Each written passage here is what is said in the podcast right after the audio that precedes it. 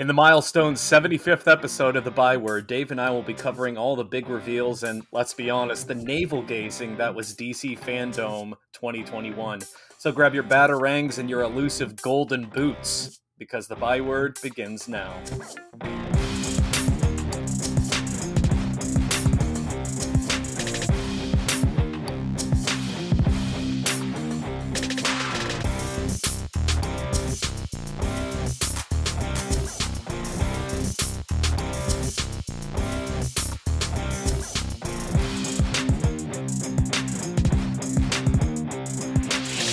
Hey there, nerds. Welcome into the 75th episode of the Nerd Byword podcast, the podcast that thoroughly enjoys dunking on the great American disappointment that is Dean Cain. We have a very special Byword Big Talk planned for you today as we will dive deep into the depths below and dig out our takes on all the big reveals that came out of DC FanDome 2021. But first, I do believe it's time for...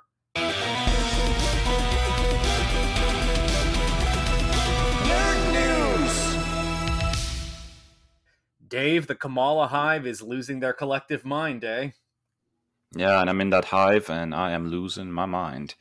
I don't know what to tell you, man. Like, I am so upset and disappointed a little bit about the continuous, trickling reveals that we're getting of the Ms. Marvel Disney Plus television show.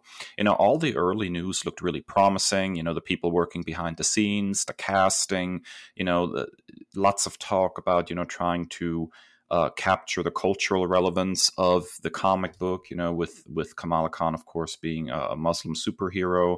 All of those things looked really good. The early set photos that leaked of the costume, spot on stuff. Very, very, very exciting. And then discontent in the fandom. Rumors started swirling around that they were altering Kamala Khan's powers for this TV show. And lo and behold, we now have, thanks to Pyramid International, a brand new promotional image that sees Kamala Khan showing off her powers. And I'm going to be honest with you. Based on this image, and I'm looking at it right now, it looks more like something like Green Lantern powers. She's making this giant fist out of energy, it looks like, that has sort of these crystalline properties. So it's not Green Lantern, but it's certainly lantern-like. And I find that, disappointing if that's really just, the way they decide to go, because there were so many interesting things that the comic book series has done with her powers, which, to be fair, are a little bit more like Mr. Fantastic. Not the same, though, and I think that's a mistake that the MCU is making here. They think that Kamala Khan's powers are stretchy powers, and they want to keep Mr. Fantastic visually distinct. But Kamala Khan's powers aren't so much stretchy. They're more mass-altering. Like she can... This is her slogan, embiggen, like she can grow really large. She can enlarge certain parts of her body. It's really more about, her mass and how she changes that. And visually, that is so distinct in her own series. But more than that, there are things within the series that rely on these powers that are so integral to the character. To give you an early example, for those of you that have not read Ms. Marvel's series, and I highly recommend it. It's one of my favorite things that Marvel has produced. Early on, when she first gets her powers, she uses her powers literally to morph into the Carol Danvers version of Ms. Marvel, blonde hair and all. And there is this moment where she kind of comes to a self-acceptance, and she realizes in order to be a hero and in order to follow in the footsteps of her idol, she doesn't need to be a blonde white woman. And I think that is so relevant in today's time. And you're not going to be able to get a moment like that when she's making giant energy fists instead. So, based on the promotional image, there's that. There's been additional rumors floating around that they're going to, make her powers wish-based, something about a genie. I don't know about all that. What I do know is, looking at the promotional art, I'm very disappointed with how they are representing her powers. I'm hoping this is a fake-out of some kind, but I'm starting to think the MCU has made significant changes to a character that really didn't need significant changes in adaptation, Chris. Yeah, so, and I want to further underline this. This has not been officially released by Marvel or anything. So here's my hope.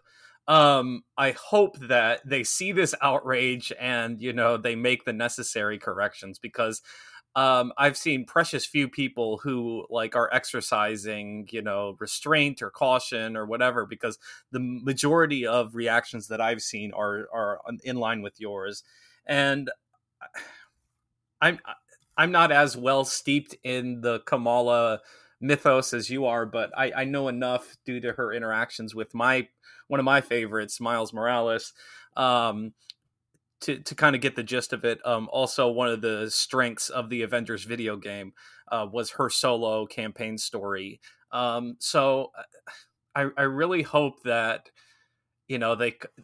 And even with like official Marvel stuff, I mean, like I always think back to Hulk and Wakanda, like that kind of bait and switch deep fake that we got. So even in officially released stuff, they've kind of pulled the wool over our eyes and stuff. So here's hoping that this is just a bunch of sound and fury in the end, signifying nothing.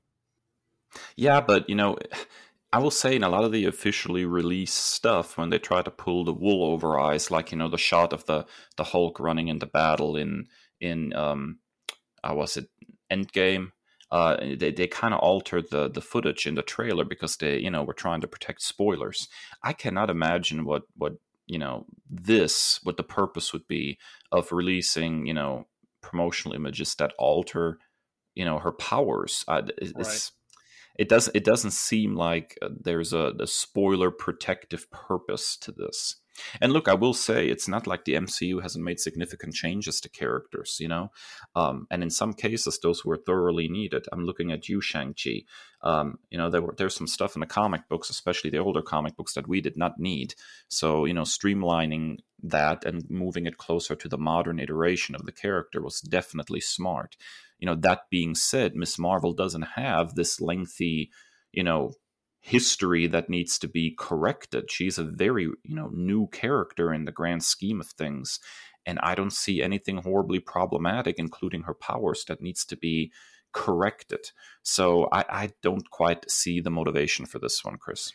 Yeah, I also my other take on this is that this is, if this does in turn indeed turn out to be the case, this is catering to the masses and the general pop audiences, and losing kind of like an indescribable essence of the character.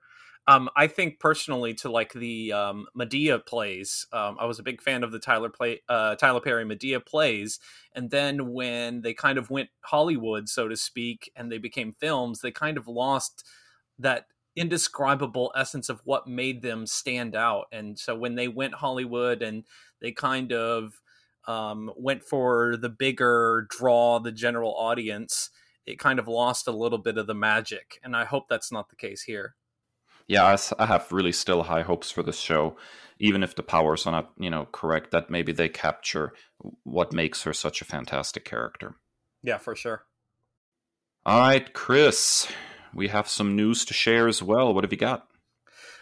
So it looks like Hayden Christensen is going to be reprising the role of Anakin Skywalker, aka Darth Vader, in another Disney Plus series, not just Kenobi, but also now Ahsoka. This is according to multiple sources that told The Hollywood Reporter. A lot of the stuff that is coming out about this series is still kind of under wraps, not a lot being revealed, but the titular star Rosario Dawson herself said on Instagram, quote, "Sky Guy, they know. See you soon, Snips." So I'm all the more excited about this series. I mean, Ahsoka, I've made no secret, is my absolute favorite Star Wars character ever. And so I'm just super stoked for this. I think, you know, we talked about this extensively when we fixed the prequels. A lot of people want to lay a lot of blame at Hayden Christensen's feet with those films, but I don't. I I don't want to speak for you, Dave, but I don't think coming out of the conversation of those three films, well, the two that he was in, that was our feeling. It was mostly the blame was laid, at least in our view, on the writing and the script. And I'm excited to see what Hayden Christensen can do in both of these series with some strong writing and some strong creative minds kind of behind the scenes here, and what he can do with some good ingredients. Yeah, I hope in a lot of ways that this is the redemption story of Star Wars that we've been waiting for, because Hayden Christensen caught a lot of crap for his portrayal of Anakin Skywalker, and I don't think that necessarily lands squarely in his lap. You know, legend has it that on the set of, I think, Empire Strikes Back, Harrison Ford once said to George Lucas, "You can write this." But you sure can't say it. And I think that really applies very strongly to the prequels. So much of the dialogue is just so, you know, stilted and wooden and oddly written that ultimately I don't know how an actor could have delivered some of Anakin's lines in a believable way. It also doesn't help that, by all accounts, George Lucas is not really a actor's director. He's very much into the technical stuff, and so he, from various interviews and stuff I've read, he doesn't really focus too much on the actors or giving actors notes and trying to get the best out of them. And so I think that kind of shows through. Hayden was a young actor at the time. He probably needed a good director to really direct him. And then you have, our good friend Obi-Wan Kenobi, which, was just, we had a much better, not better, but more seasoned actor, I guess, who probably could iron over some of the stuff without needing a strong director for actors. So, this I think would be very welcome in the fandom if he has this great return to the franchise and sort of redeems himself a little bit. I'm looking forward to what they do with him in Kenobi.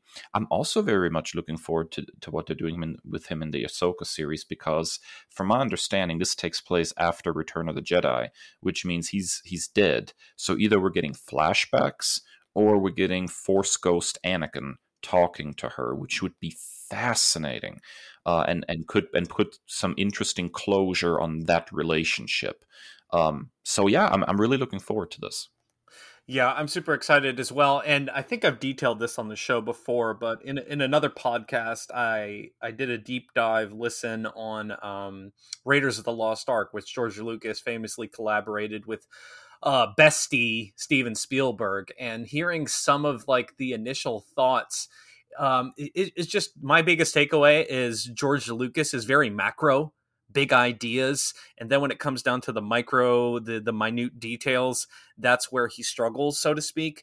And so it took Spielberg kind of taking over the reins of the micro details. I think Marion, for example, was going to be very, very young, and that was a very uncomfortable thing. And so Spielberg had to step in and say, "Hey, this is not what you want to do."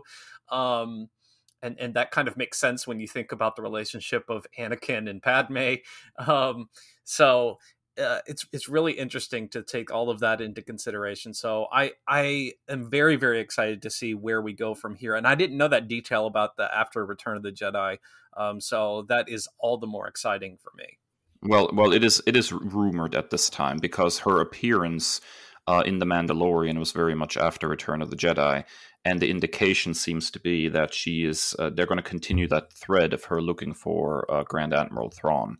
So, if that's the case, then it would have to be set post Return of the Jedi. All right, all the more reason to be excited. That wraps up Nerd News for this week. When we come back from this, our first break, we're going to hit you with the Byword Big Talk as we talk everything that came out of DC FanDome. Stick around.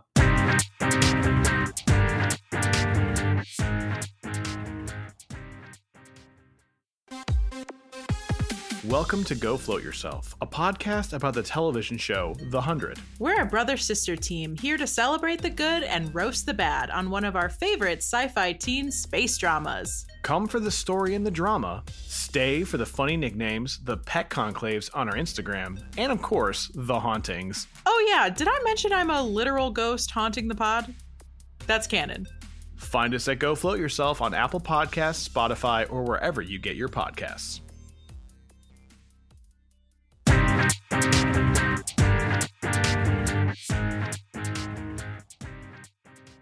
All right, welcome back for this week's Big Talk. And it's been a couple of weeks, some time to set in and season, so not an instant reaction, a let it sit in and settle reaction to DC FanDome 2021. So Dave and I, there's a lot to talk about. It was several hours worth of streaming and content. So we're just going to go line by line of the itemized list that DC has listed on their blog here. And if we have a reaction to it, we'll go. If it's a show we're not watching or something that doesn't really apply, we'll just swat it and move on. First and foremost, they led off with something that's been long anticipated, Dave. The first look, first footage from The Rock, Dwayne Johnson's Black Adam. What are your thoughts on that? I'm going to go against the grain here and say, meh. Like, I know, you know, people would think I'm naturally excited for this kind of thing. I'm a big fan of Captain Marvel, or as he's known these days, Shazam and his world. And I have been steeped in DC lore for most of my life, it seems. But I'm always kind of weary of them kind of taking a villain and divorcing him from the hero.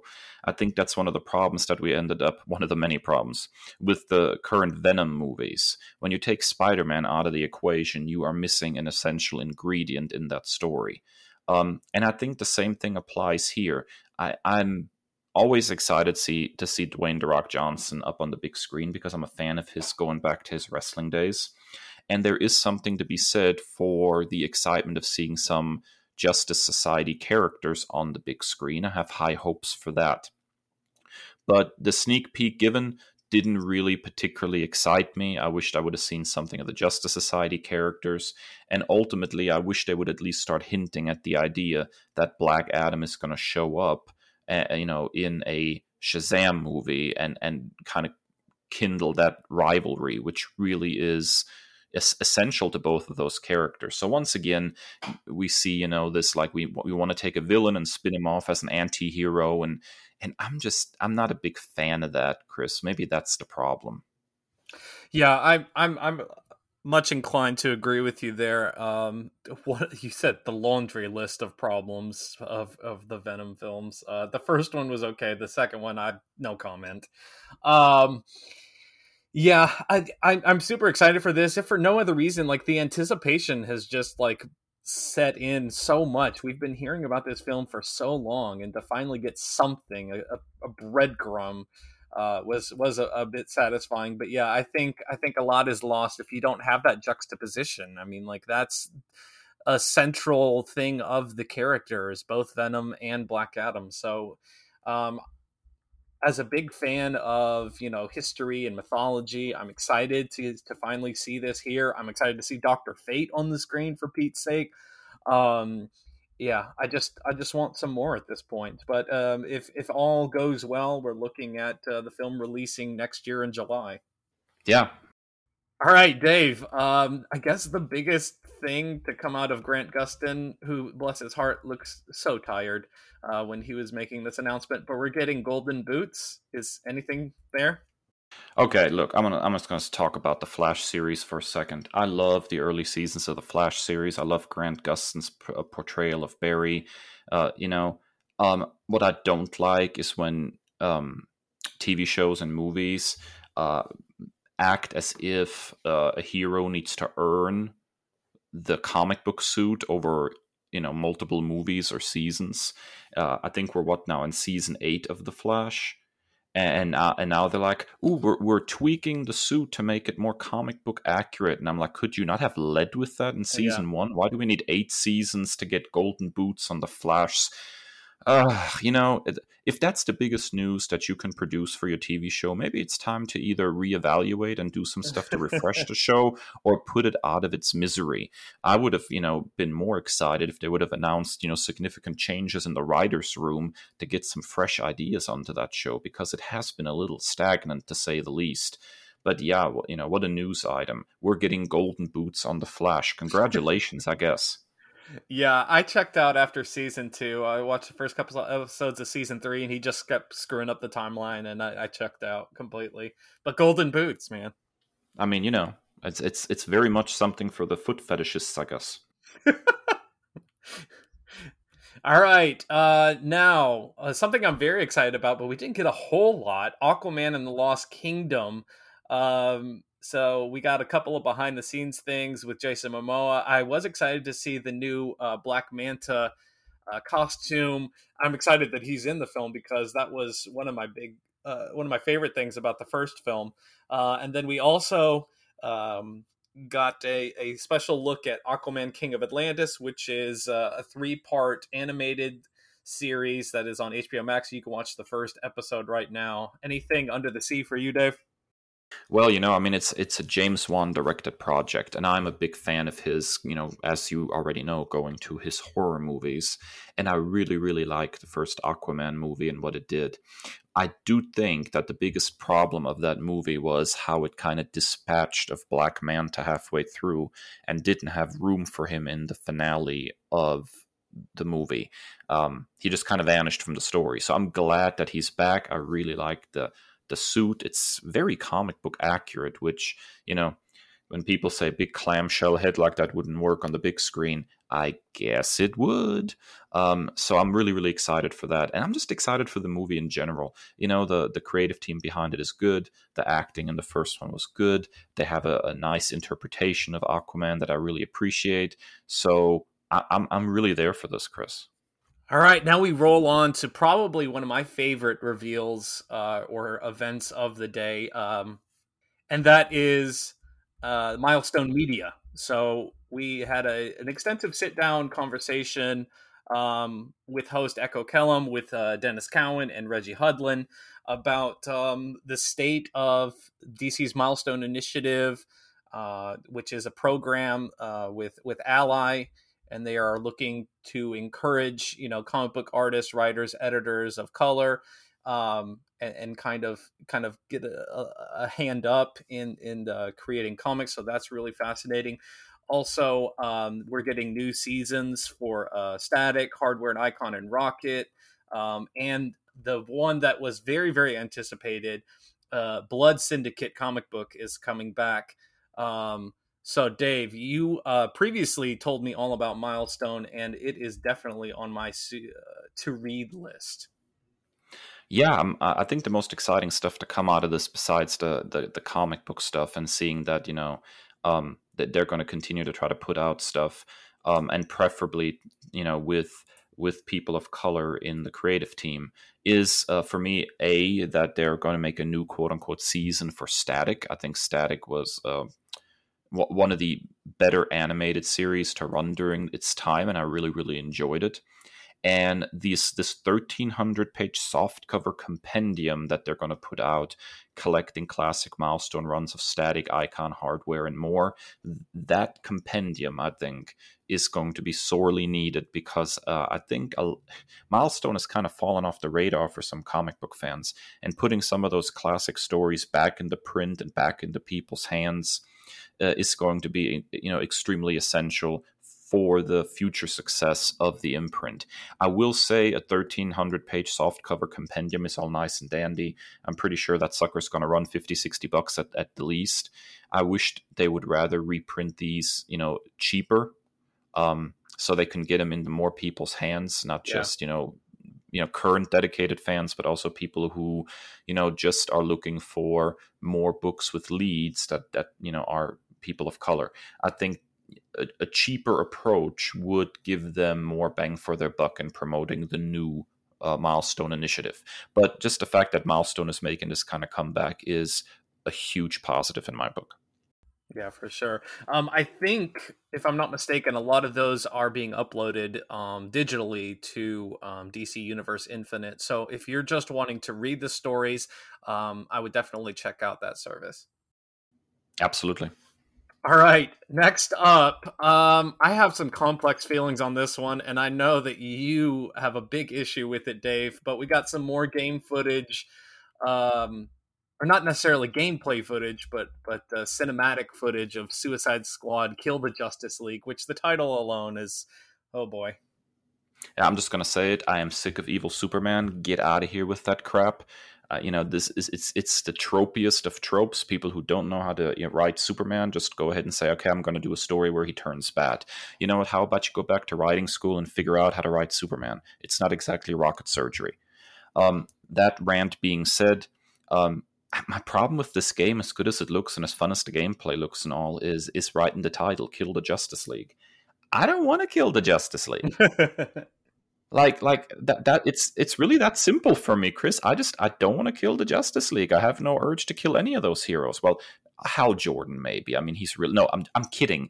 No. But really, I don't like the basic premise of it, I guess. Yeah, and the first time you bring Jon Stewart in narratively, we're killing him? Like, what the crap? Of all the times, I saw someone said, of all the times to stick with Hal Jordan. Yeah, exactly. He's not, he's kind of a stick in the mud among the Green Lanterns, I would say. But yeah, does this look perfectly crafted? Absolutely. Will the gameplay be a crap ton of fun? Well, most likely. It's Rocksteady after all. But is this really what I'm looking for in a superhero-based video game? Evil Superman and Suicide Squad trying to kill Justice League members? Not really. It's just not my cup of tea. For those who are into it, more power to you. But much like Zack Snyder's Justice League, I'm just going to have to say hard pass. All right, next up, coming out of the Suicide Squad, we had a big panel discussion with the stars and crew between of Peacemaker, the upcoming series for HBO Max with director James Gunn, and series stars John Cena as Peacemaker, Daniel Brooks as Adebayo, Freddie Stroma as Vigilante, Jennifer Holland as Harcourt, Steve Agee as Economos, Chukwudi Iwuji as Myrn, and Robert Patrick as Augie Smith. And we also got, again, like I said, our first look kind of trailer, I guess, including a sure-to-be new favorite character, Eagly. Dave, what are your thoughts on this? Ah, Eagly. You did steal the show, didn't you? Look, of all the things that to come out of the Suicide Squad, the one thing I didn't think that I would want is a Peacemaker show. I mean, there were plenty of characters on there that I wanted more of, but Peacemaker, and I said this in our review, is the one character in the whole movie, besides maybe Amanda Waller, that shows absolutely no redeeming qualities, He never has a moment of humanity. So maybe the TV show will fix that, will rectify that. But, it's not the character that I would have preferred to see spun off into a show. That being said, the trailer looked like a lot of fun, and I'm definitely going to check it out. Yeah, I have a lot of the same feelings. It's like the one character that I would have been like meh about having their own series. Like, give me a Bloodsport solo, give me a Ratcatcher 2 solo, or a King Shark series. But yeah, so I'm yet to be won over by this. The trailer was okay for me. I'm interested to see more. Yeah, I think that's what it is. We're gonna have to sit down and watch that first episode to kind of get a full picture of it. All right. So next up, we have a little bit of Superman stuff.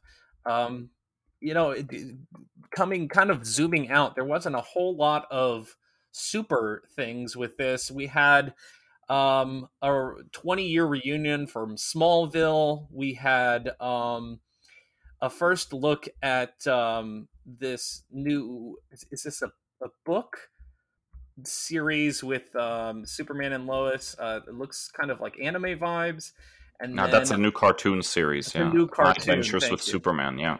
Yeah, and then probably the biggest thing to come out of this, the most newsworthy, if you will, is Superman's official mission statement is truth, justice, and a better tomorrow. And that made the right-wing idiots lose their britches.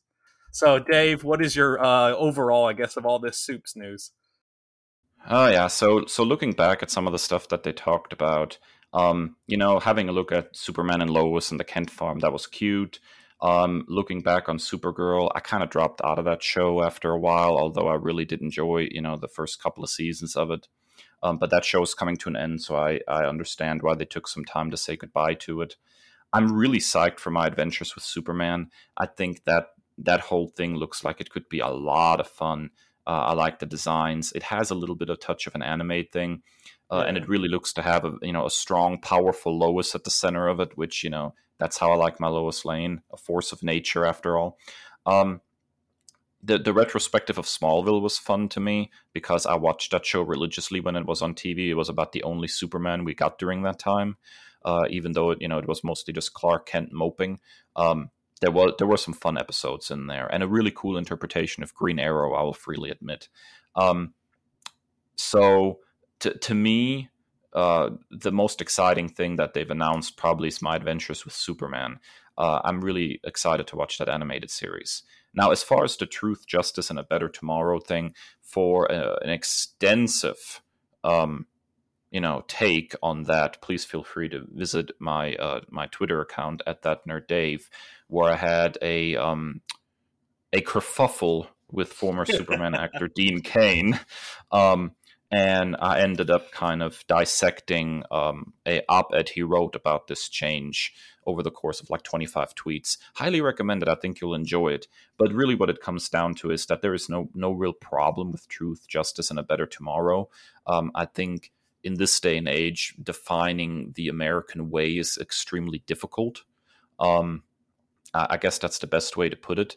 If you go back to, the 40s or 50s, when they really started using truth, justice, and the American way, we're talking about, a time period where we were just out of World War II, and we're into the Cold War, and there's a strong juxtaposition between, the American way and the Soviet way. So there's some historical context. And so I think the character is kind of aged out of that particular slogan, because I guess the best way to put it is the things that used to define the American way, freedom, democracy, that sort of thing, are much more common in the particularly in the developed world today than they used to be. It's hard to look at, Europe, for example, and say that they don't have democracy or freedom. Whereas if you go back, a couple of decades, 2-3 decades, you end up with stuff like the Berlin Wall, you end up with stuff with the Soviet bloc.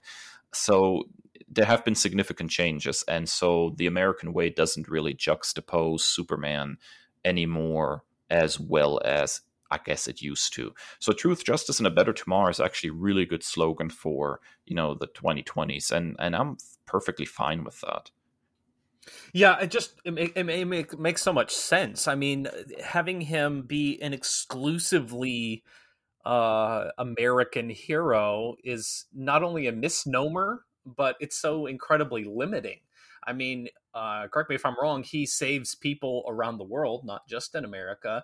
He's literally from another planet, although he was adopted and, in the American mindset, Heartland USA. But I mean, it's just like we said before, like a bunch of sound and fury signifying nothing. It's just, dude, he rebuilt the Great Wall of China with his eye beams in Superman 3. Of course, he's a global hero. And not to say that I'm in defense of Dean Cain, but to keep it all 100, as the kiddies say, he hasn't studied for the role of Superman in over 25 years, so he's not really up to date on his snuff, while he does study for his role on Fox and Friends on at least a weekly basis. So there is that. Shots fired. Yeah. So, not necessarily up to date on this information. And just as the Tomorrow Man, I mean, come on, it's right there. It's right there. All right. Now to... switch to the animal kingdom, DC's League of Super Pets. We are looking for a full trailer in November, and it is a big screen animation feature. So the movie features the voice cast of Dwayne "The Rock" Johnson, Kevin Hart, who just are completely inseparable, it would appear, Vanessa Bayer, John Krasinski, Diego Luna, Natasha Lyonne, Kate McKinnon, and Keanu Reeves. So this looks like a family-friendly kind of DC mashup, and I'm super excited about this one. They've done, you know, this kind of thing before. I mean, we had a Crypto, the Superdog animated series. There have been Super Pets comic books in the past. I think it's interesting that they decided to go all in and actually make this a big screen adaptation rather than, you know, something for HBO Max. They must really feel like they've got something here, and I'm pretty excited to see what they do with this. Yeah, and that will hit big screens May 20th of next year. So then we hit a little bit of a show that admittedly I am ashamed to say that I have not dove all the way into yet, Doom Patrol. And everything that I've seen from it, it looks like it's right up my alley. So then we got just kind of a mid-season trailer and some conversation with the cast. Anything to say about Doom Patrol, Dave? I'm grasping for straws here. Watch it. I mean, that's really all I can say. I think the show has been renewed for season 4, and I think watching this show is the closest thing a straight arrow like me will ever get to sitting around with Grant Morrison and doing drugs. That's what this show feels like. It's like feels like 90% from the mind of, you know, Grant Morrison and 10% drug-induced fever dream. I mean, you know, it is such a unique show. It's one of the most interesting and unique takes on superheroes currently being produced. And anybody who's not watching it needs to wake up and needs to watch this show. Oh man, it's literally added to my list on HBO Max and everything. I just have so much content right now, but this might move to the top of the list because everything I've heard is right in line with what you're saying. Oh, it is the craziest stuff on TV. It is so bizarre and out there, never boring, always entertaining. All right, so Much Ado About Nothing seems to be the theme today, but Dave, we got our first look at Ezra Miller's The Flash. Man, I don't know, man. I don't know what to say. Like, I looked at the footage and, okay, what you're really doing with this footage is you're not telling me anything about the Flash, except for apparently there's 2 versions of him in this one. You redesigned his suit, which looks a little better, but the cowl looks booty. I don't know what's going on there. It looks like some kind of weird Lego helmet stuck over his face. I'm still stuck on the golden boot, so I was like, does he mean boot-like or like butthole? No, it's booty, not golden boots. I can assure you, it's more cheeky than that. It's like really bulky. It looks like, you know, the kind of helmet you would put on like a Lego figure or something. I don't know how they couldn't figure that one out, considering, hey, you know, the TV show Suits cowl looks significantly better. But the biggest problem I'm just seeing is that all the teases and everything were really towards Michael Keaton's Batman returning and not really anything with the Flash. And that is, of course, my ultimate problem with this movie is I want a Flash movie, and I'm not sure if this is going to be that. So, you know, meh. Yeah, it was underwhelming to me as well. I was excited to see, even for a snap second, Sasha Kaye's Supergirl. But then, you know, in a movie that's supposed to be teasing about the multiverse and multiple versions of multiple characters, we got not one, but two Ezra Millers, like, okay. So it was highly underwhelming. And then the whole big thing, they really are milking this for all of it. So like the whole, just the Keaton from behind and then not even revealing him. It was okay, buddy. Look, I mean, in Justice League 1, Ezra Miller was about half of an Ezra Miller too many already. I don't know how I'm going to do with 2. I mean, that exceeds my quota by about 1.5 Ezra Millers, which apparently is now a scientific measurement, you know. So, but they gave him a bad wig, so maybe. Oh yeah, that is going to make all the difference in his portrayal of Barry Allen. A wig. I'm excited now. Jesse Eisenberg sends his regards. Oh, good golly. Maybe they just dyed that wig and put it on him. Maybe that's like the same wig. That wig is getting more traction than Henry Cavill as Superman right now. I'll never forget what you said when BVS came out, and kindest regards and memoriams to the poor animal that gave its life for that hairpiece. It did look like some dead animal sprawled across his head. It's just not okay. It just was not okay. All right, now into something that, in contrast, I'm very excited about: Sandman. We got our first look of Gwendolyn Christie as Lucifer Morningstar, and holy Lord, I cannot be more excited about this project, Dave. I mean, you're a big Neil Gaiman head. Just go off. Oh, I'm ready, dude. I am so ready for this. Everything that Neil Gaiman has said on social media about what they're doing behind the scenes, the set visit that we had a few months back where he kind of walked around the set. Now this reveal of Gwendolyn Christie. Dude, it's Vertigo. It's Neil Gaiman. It's Sandman. We are getting a live-action adaptation of Sandman. My mind is blown in about 40 different ways, and I am so hyped for this.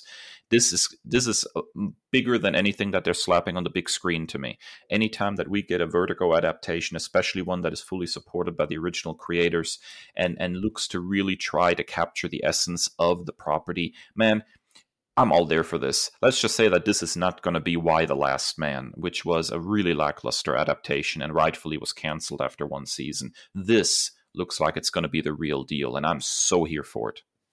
Oh, I meant to get your thoughts on that. See, I'm still in the first like 5 or 6 issues, and then I was surprised to see that, so it was underwhelming. Yeah, read the comic book. That's the best thing I can tell you.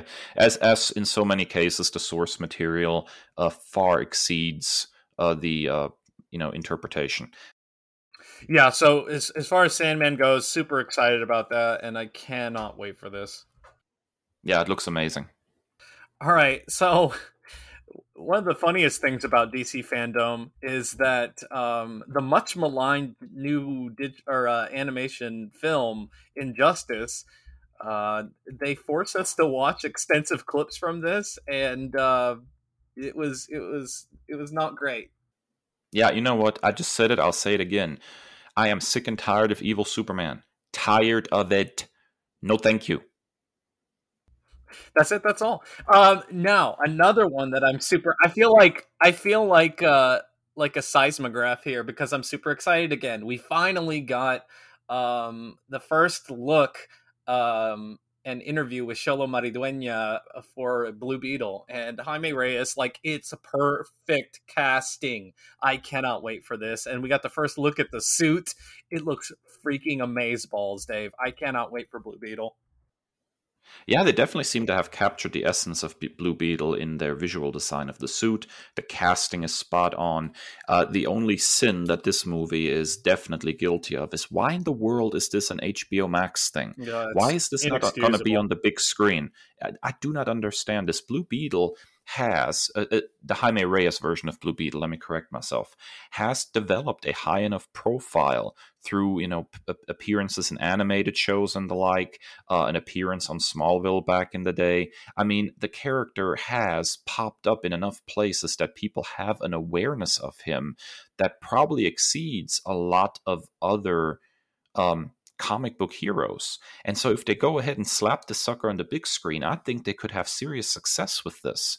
The original run of the Blue Beetle comic, I always liken to DC's version of Ultimate Spider-Man. There's no reason that, DC couldn't have Spider-Man-like success on the big screen. Why are you popping this on a streaming service? It's just unforgivable. Yeah. All right, next up, coming out of the popularity of the character from DC's Festival of Heroes, The Monkey Prince is getting its own 12-issue comic book series from writer Jean Lin Yang and Bernard Chang. Dave, do you have any familiarity with The Monkey Prince? I do not, although I have to say the art has really got me intrigued. Just looking at the preview image here, I need to check this sucker out. Did you read The Monkey Prince at all? I did not, but I'm intrigued as well. yeah, I think there might be something here. Of course, it blows my mind that we have a Monkey Prince 12-issue series, but there are so many DC heroes that we can't get featured in a comic book.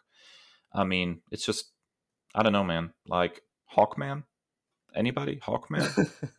Yeah, question?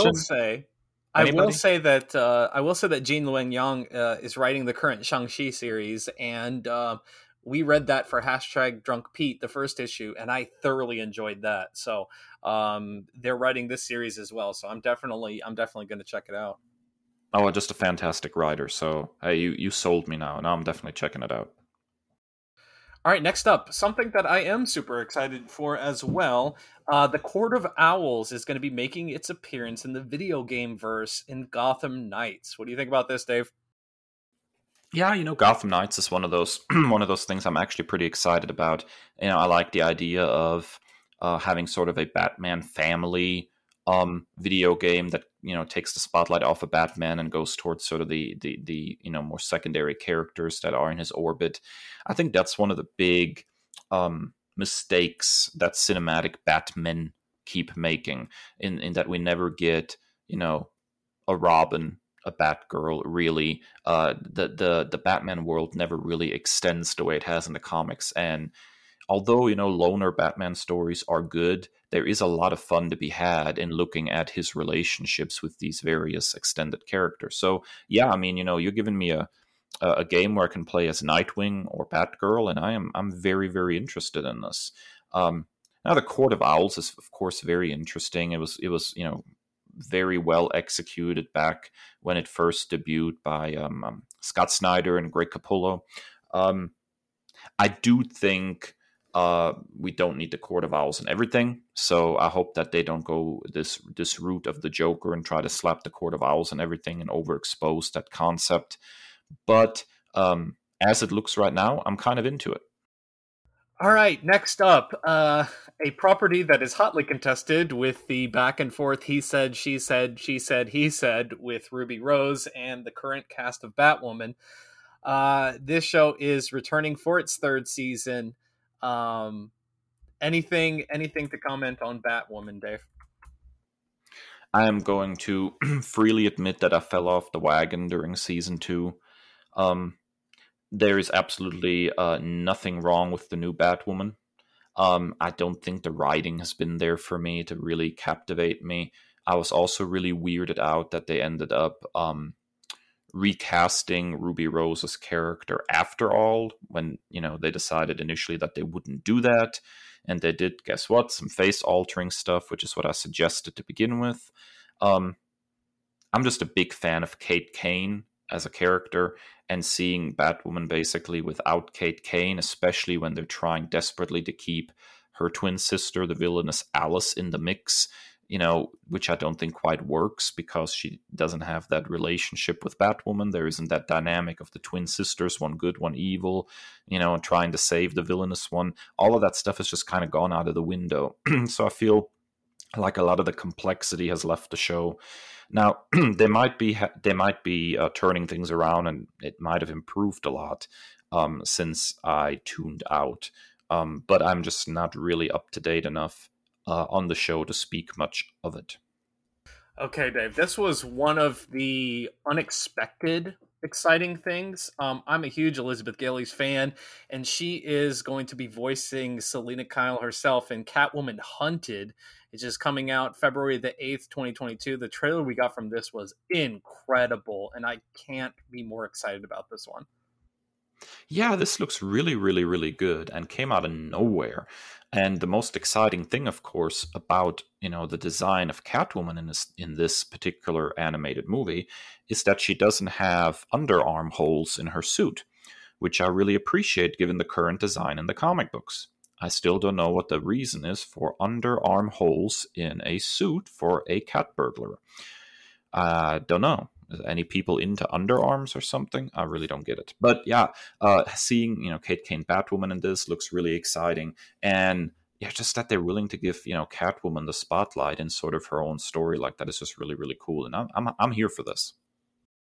All right, then we went on to DC's Legends of Tomorrow, and which is coming back for its 7th season, or just kicked off its 7th season. and they gave us 100 episodes in 100 seconds. Are you watching this one at all, Dave?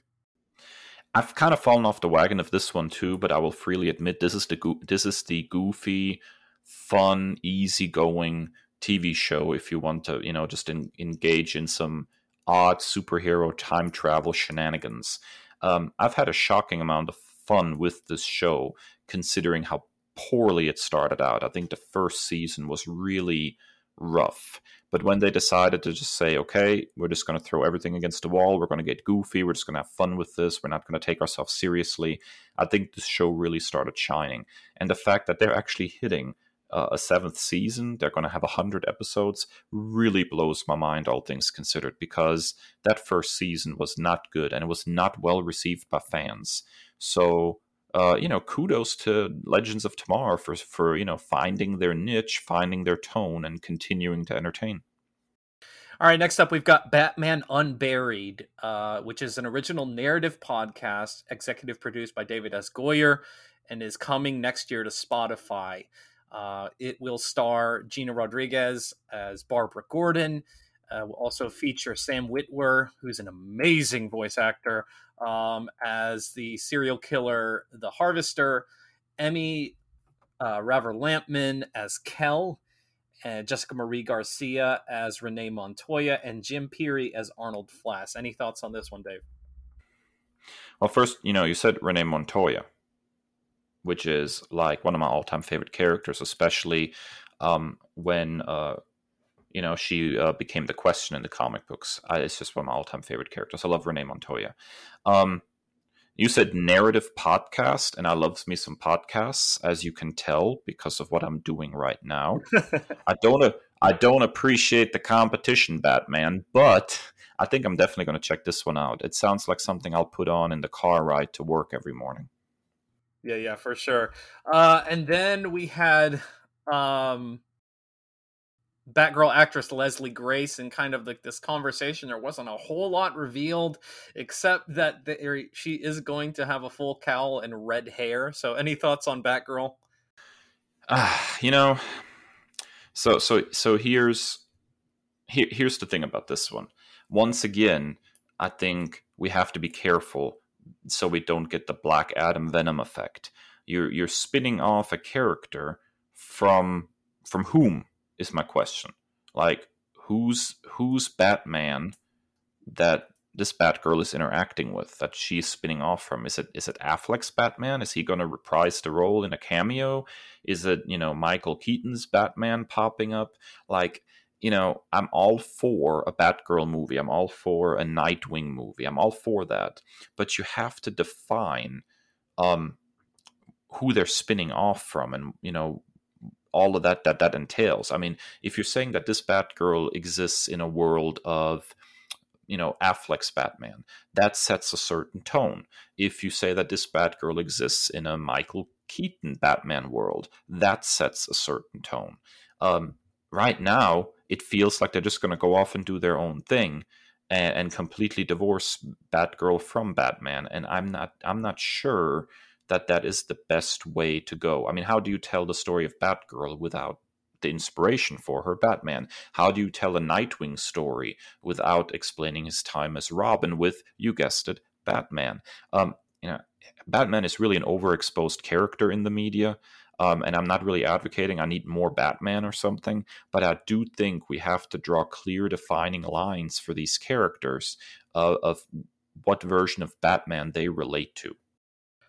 Yeah, for sure. And it's just, there's so much about the DCEU that I know that they don't want to copy and paste what the MCU has done, but I think it's a bit of an overcorrection that we're just like, this is a popular character and we don't need to worry about laying the foundation.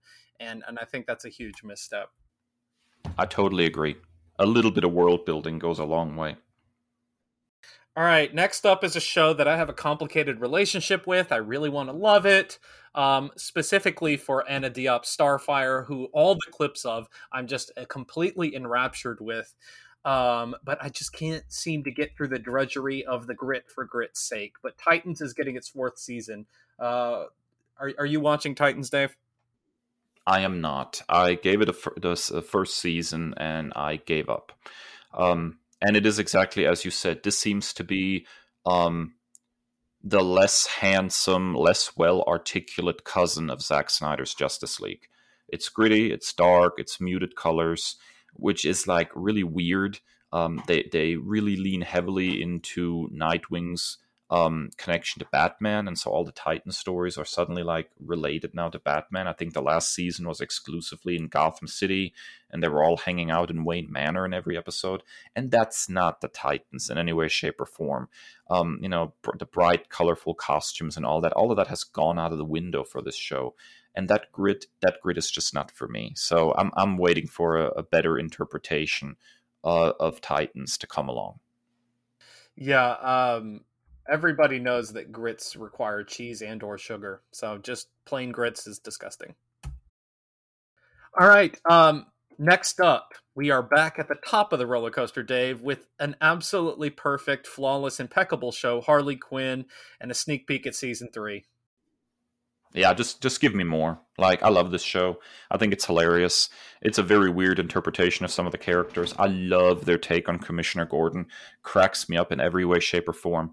And I will also go ahead and plug real quick that if you're having some Harley Quinn withdrawals right now, to just read the comic book series that is taking place between season 2 and 3, the Eat, Bang, Kill tour is absolutely fantastic, really, really enjoyable, and had just a great cameo by Hush, by the way, which was absolutely uproariously hilarious. So if you're not reading the Eat, Bang, Kill tour,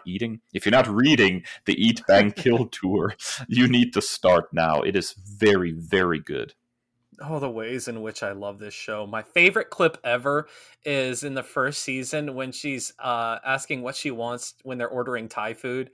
That whole clip is just perfection. Go search like on YouTube for the ordering Thai food Harley Quinn, because it's the most accurate thing, especially if you've ever been in a long-term relationship.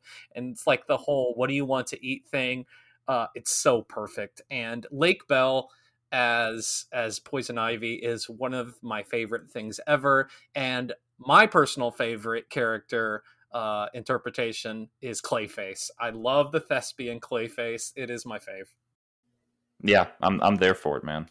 All right. One that I'm super psyched for is Batman Caped Crusader. Like, Bruce Timm is back. J.J. Abrams, okay, I guess he's there. Matt Reeves. Why is J.J. Abrams in every freaking thing? Can we get lens flares in a Batman animated series? I'm just not sure that's going to work, man. How does that work in noir? But I am nonetheless excited about this all-new animated series, Dave. You know, there's so little known about it. Like, yeah. Okay, so you have Matt Reeves involved, but we've not seen his take on Batman yet on the big screen. You have J.J. Abrams. He just has his fingers on everything, so that doesn't really tell us much.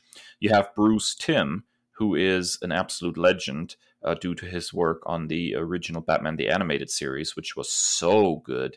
But yeah, I mean, what is there to say about this other than the ears look really weird? On the suit from the promo image. I know this harkens back more to like his 1930s and 40s design. So okay, I can accept like oddly shaped ears, no problem.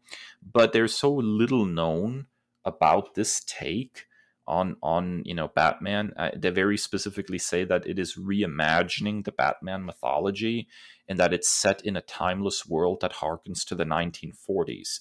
Now, I do feel that Batman the Animated Series did that to some extent. A lot of their designs sort of were 40s inspired, right down to people wearing like fedoras and stuff sometimes. So I'm all for trying to create sort of a timeless noir sensibility. But there's just too little known about this for me to get particularly excited, especially considering we're getting like 40 different Batman takes at any given time. It's really going to have to do something to set itself apart, because, Batman's just everywhere. Yeah, definitely. And that's the detective noir thing is based in the character that is my favorite aspect of the character. So seeing that return to roots is another thing that I'm excited for with the Pattinson Batman film. So I am excited. I know nothing. Like, we're barely getting crumbs at all. Yeah, that's true. It's going to be a while till we get more, I think. All right. Next up is a very popular show that my friends have bullied and peer pressured me into finally starting, but I'm a ways back. I'm still in season one. Young Justice Phantoms was given a first look trailer and a surprise announcement that on that day, the first two episodes of the season were streaming on HBO Max. Are you a Young Justice fan, Dave? I am, actually. I think it's the second best iteration of the DC universe, you know, besides the comics, as far as adaptations go, right after the whole, you know, DC animated universe situation, you know, Batman the Animated Series, Superman the Animated Series, Justice League Unlimited, that sort of world that they built. I think this is probably the second best take as far as adaptations of the DC universe goes. And I'm really just, I'm thrilled that they made a comeback. I mean, they had two seasons, then they were gone for a long time. Then they got, you know, a third season, which was quite good, had some problems, which, you know, which stories don't these days. So them doing another one, I'm all here for it. I'm definitely going to be watching this. I do really enjoy the series. All right, next up is a director that I'm a huge fan of and still crushed that they canceled her New Gods. Ava DuVernay and Robert Patino were talking about their upcoming limited series on HBO Max, DMZ. This is an adaptation of the acclaimed Vertigo series by Brian Wood and Riccardo Buccielli. Any thoughts on this one, Dave? Yeah. You know what? You had to bring this up. This is, to my great shame of all my love for Vertigo, I've actually not read DMZ. It is a book that keeps eluding me. You know, I kind of tell myself I'm going to read it, and then I don't. And so I really need to pick that up and finally read it. I feel like that's one of my Vertigo blind spots. So I really don't have much to say about this other than it's cool that Rosario Dawson is in it because I'm a huge fan of hers. I don't think she can do anything wrong, frankly, as far as acting goes. It's interesting to me that Rosario Dawson is playing a new character that is only loosely inspired by one of the characters in the original series. That means that we're looking at probably not so much an adaptation as a reinterpretation. So we'll see how that goes. All right. And then Ava DuVernay has another hit series coming up, Naomi. And we got our first look at that. This character is based on the best-selling comic book created by Brian Michael Bendis, David F. Walker, and Jamal Campbell. And the first look, unfortunately, had her succumbing to Jean Grey syndrome. Oh, great. That's all we needed. Well, look, you know, I have complex feelings about Naomi right now. On the one hand, the original series introducing her was very good. On the other hand, it's Brian Michael Bendis. So, you know, that comes with a certain amount of luggage. The other thing, powers yet? Yeah, it's kind of... In the comic books, it's kind of complex because they keep playing around with it. She's from another universe, and so her powers are kind of ill-defined. I mean, she flies, and she's pretty strong, but other than that, we don't really get a good sense. I mean, Bendis started including her in his run on Justice League, but I'll freely admit I've kind of fallen behind on that, and it did feel a little odd and out of place for a brand new character to just kind of be shoehorned into the Justice League book like that, which is usually all the big guns. Considering especially that she's a young hero, it would have been fun to see her in something like Teen Titans first or something. But the character overall is very interesting, and having somebody of DuVernay's stature behind this and kind of steering it, I'm very interested to see where the series goes. All right, next up, one of our favorite underrated films of the DCEU, Shazam.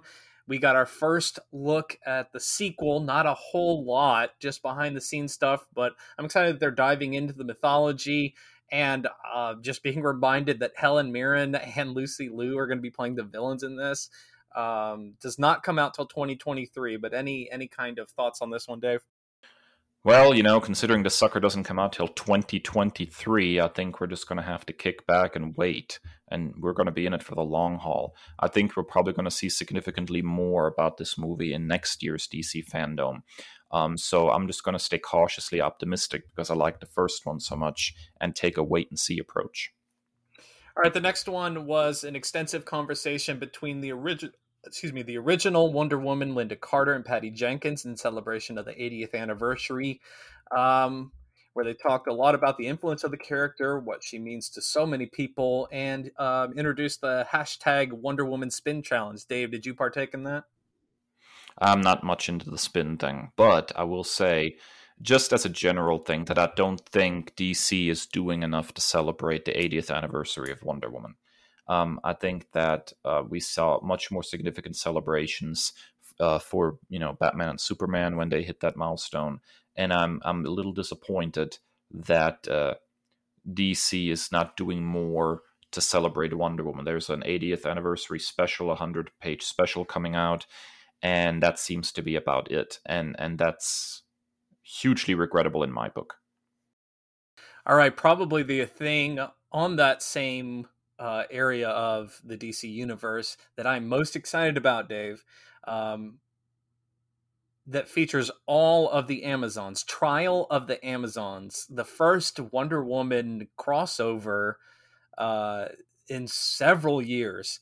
And it involves everybody that is in the Wonder Universe. So Yara Flor, Nubia, who has her new fantastic series by friend of the show Stephanie Williams and Vida Ayala, and of course Diana herself. This is a power struggle that will redefine the future of all the Amazonian tribes. So writers on the event are going to include Becky Cloonan and Michael Conrad, who are writing the current Diana series, Vida Ayala and Stephanie Williams, who are, of course, writing the Nubia series, Joelle Jones and Jordi Belair, who are on the Wonder Girl series with Yara. The action kicks off in the first issue of Nubia and the Amazons, which went on sale October 19th and is my nerd commendation of all nerd commendations. Go read that book. And then National Wonder Woman Day, which we just celebrated on October the 21st. So I'm super excited about this one. And this will be probably my first big DC crossover that I'm reading live, Dave. I'm not jumping ship. I'm taking the ferry, but I'm very excited about this. I'm just telling you, as long as it's better than Amazon's Attack, I'm going to be happy. What an atrocious book that was. Oh my God. So I'm just going to help you out a little bit here, because the next two things that they talked about was Sweet Tooth and Pennyworth, two shows that I have not watched and have no comment on. Have you watched either of those shows? Nope, but I've heard good things about Sweet Tooth, so I might check that one out. But Pennyworth, I mean, like, do we really need that story? No, I don't think so. But maybe I'm wrong, it's a fantastic show. But I think it's time to skip to the highlight of this whole thing and just talk about how they wrap this sucker up. So what have you got, Chris? I mean, Zoe Kravitz, and it's her world, and we're just living in it. That's about right, actually. All. So now we're done. Okay, so that's the byword for this week. Thanks a lot for tuning in. All right, go ahead, Dave. Give us your thoughts on the second Batman trailer. Well, I know. I'm glad we have that definite article to differentiate it from all the other Batman movies. This one looked really, really good. Like, it looks so different visually from other interpretations of Batman. So I'm really, really excited for it. I'm still not 100% sold on Robert Pattinson as Batman. I really want to see more of his performance. There isn't a whole lot in the trailer. But I will say I am totally sold, as you are, on Zoe Kravitz as Catwoman. Every shot in the trailer, she just embodies that character perfectly. I showed the trailer to my wife, and she took one look at Zoe Kravitz and said, "Oh, that's Catwoman, isn't it?" I mean, it's such a perfect performance, I think, from what we've seen from the trailer, and I can't wait to see more of it. I love the tone of the movie so far from what we've seen. I like the look, the way they've put it together visually. I think there's really, really something here. And I want to watch this thing already. I'm just ready to really dive in, because all these teases, they're not enough to really judge the thing. And I don't feel like, being one of those trailer dissection guys that sits there and talks an hour about a 2-minute trailer. There's just not enough here to really, create a full image of what this movie is.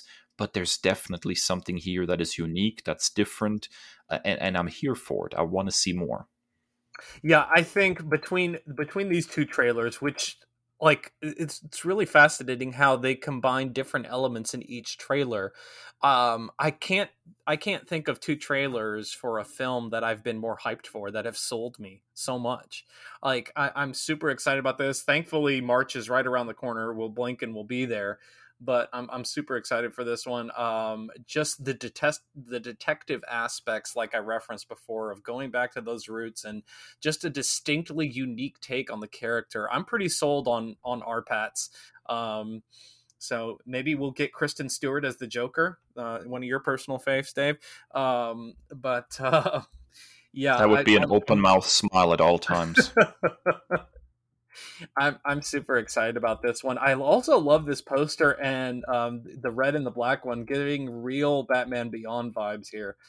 So I'm just intrigued how they're sticking to the roots, but in some ways making it their own, because how many freaking Batman stories have we had? And yet the ability to tell something that's unique and different and stands out, that leads, I think, into so much anticipation for this, because we should be having Batman fatigue at this point. But like, this was far and away the most anticipated thing to come out of the entire event. Absolutely. And they knew what they had because they saved it until the end. Yeah, for sure. All right, that is the Byword Big Talk for this week. What are your thoughts on DC FanDome? You know, it's been a couple of weeks, so you've had time to sit and stew. Be sure to hit us up on social media with your thoughts as well. But when we come back, we are finally saying goodbye to the nerd nightmare with The Shining.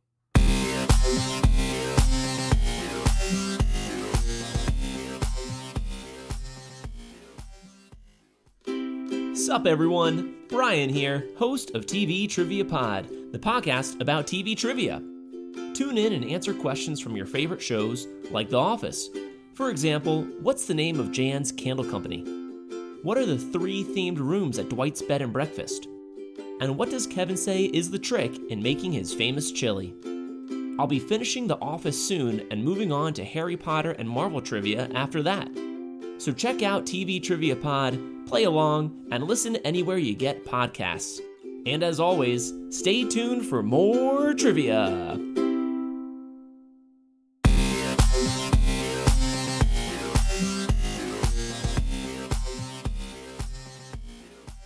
All right, Dave, nerd nightmare. Time to switch the chairs and the turntables here. So let me have it.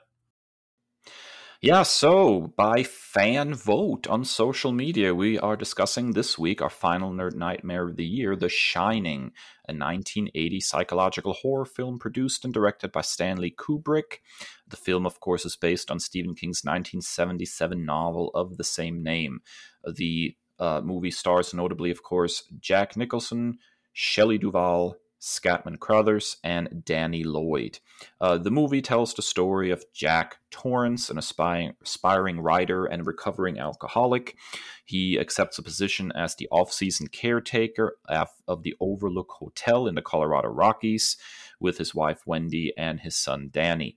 And of course, things go horribly wrong because really 2 reasons. A, Danny is gifted with something called The Shining, a psychic ability that allows him to see the hauntings of this hotel and its horrific past. And then there's a winter storm, and they get cut off from the outside world, and Jack slowly loses his mind as the hotel's ghosts sort of start getting to him. Now, I want to go ahead and say up front, before I get your reaction, that I have decidedly mixed feelings on this movie. On the one hand, I love the performances and I love the direction, and it's very, very well made. On the other hand, I'm a huge Stephen King head, and some of the deviations that this movie took from the book, I think, did a poor job of serving the story that King told.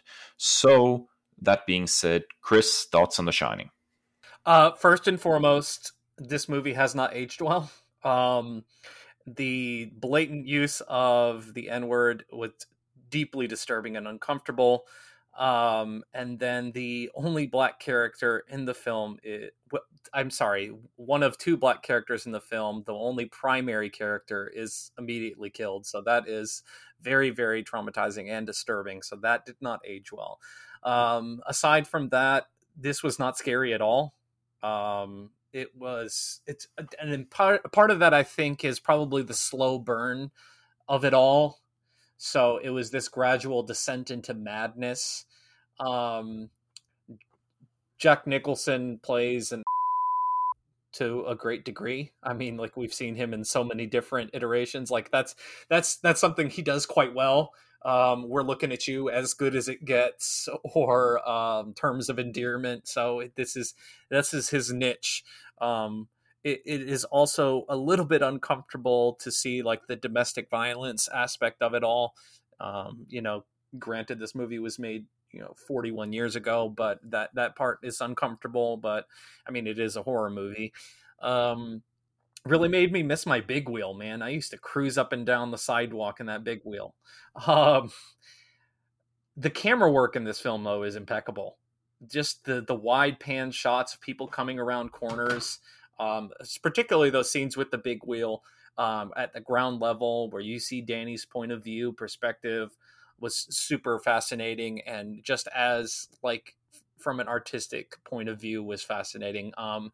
Also made me not miss, the Minnesota, South Dakota winters, because that made me feel right at home, and not in a good way. But yeah, so I wasn't terribly scared of this. I did like the psychological aspects of it. The end reveal of him possibly being the spirit that has been in the hotel since the 1920s was really cool. But there were several cringe moments that made me distinctly uncomfortable, and that wasn't, the horror aspects of it. But it was an enjoyable experience overall, and I'm looking forward to watching Dr. Sleep. Yeah, so first of all, kudos as always to Stanley Kubrick, who made an impeccably beautiful movie. I do think that the writing... which was, I think, the script was co-written by Diane Johnson. I think the writing is where the sucker falls apart, and a little bit in the casting. I mean, Jack Nicholson is fantastic. However, Jack Torrance is, in a lot of ways, Stephen King. I mean, there's a huge chunk of Stephen King in the Torrance character. King himself, notably, struggled with alcoholism. And so The Shining, in a lot of ways, is a meditation on the effects of alcohol. And so...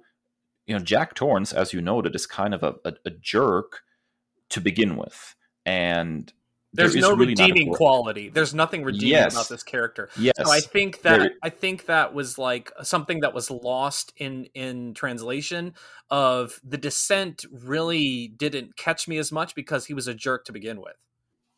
That's exactly right, because Jack Nicholson appears crazy from the word go. Right. In this movie. And there is a gradual descent into madness in Stephen King's book that is much more pronounced. There's also some significant differences. One of your complaints kind of get fixed there in that Scatman Crothers' character, Dick Halloran, actually survives into the sequel.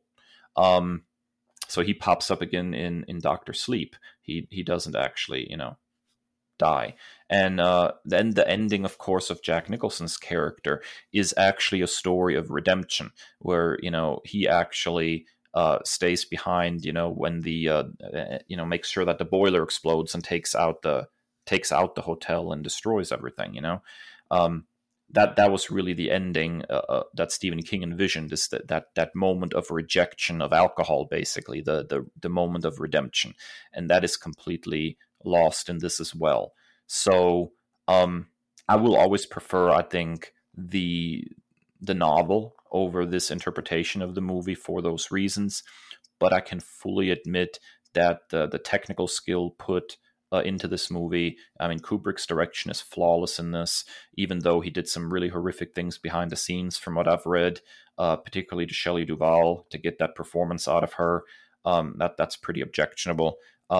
But just the technical, like you said, the camera work and stuff, the technical aspect of the movie is pretty flawless. But I do think some stuff was lost in translation that was essential to telling a complete story. Yeah, and I think if for nothing else, like the influence that this film has on pop culture. I mean, like, so many of the Hallmark scenes I already knew about simply because they're that iconic. So, and a lot of gifts are explained based on this film too. Dude, the carpet alone in the hallway of that hotel is iconic, as crazy as that is. All right, that wraps up our final Nerd Nightmare of 2021. So we'll see you back in October, and Nerd Commendations will return next week. We thank you for joining us for another episode of the Nerd Byword Podcast. And if you like what you hear, be sure to like and subscribe. Give us a 5-star review on your favorite podcast platform, whether that's Apple Podcasts, Spotify, the TuneIn Radio app, or nerdbyword.com. And of course, find us on social media. We love to interact with our listeners. You can find our podcast account at Nerd by Word on Twitter and Instagram. And we are there individually as well at That Nerd Chris and at That Nerd Dave. And as always, stay well and stay nerdy.